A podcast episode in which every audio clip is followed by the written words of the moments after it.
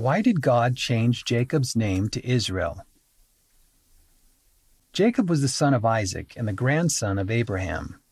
Like them, Jacob had righteous desires and sought the Lord's blessings. At a crucial moment in his life, Jacob wrestled with a serious challenge. His agency was tested.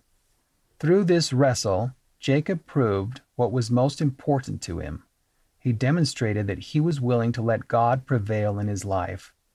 In response, God changed Jacob's name to Israel, meaning let God prevail.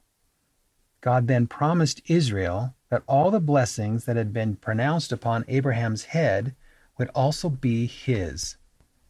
Russell M. Nelson, Let God Prevail, October 2020 General Conference, Ensign or Liahona, November 2020, page 92.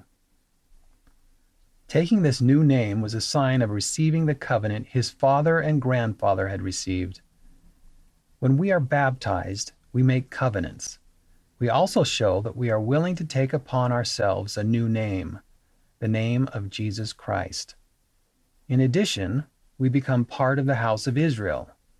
Those who have made covenants with God and have promised to let God prevail in their lives God then promises us the same blessings he promised to Abraham, Isaac, and Jacob. What do you think?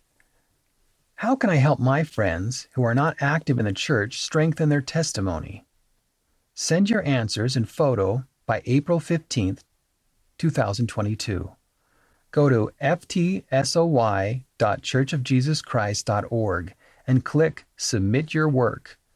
Sign in with your church account and then select for the strength of youth under Choose Magazine. Click Add File to select your file and photos, and then click Submit to upload and send us your file.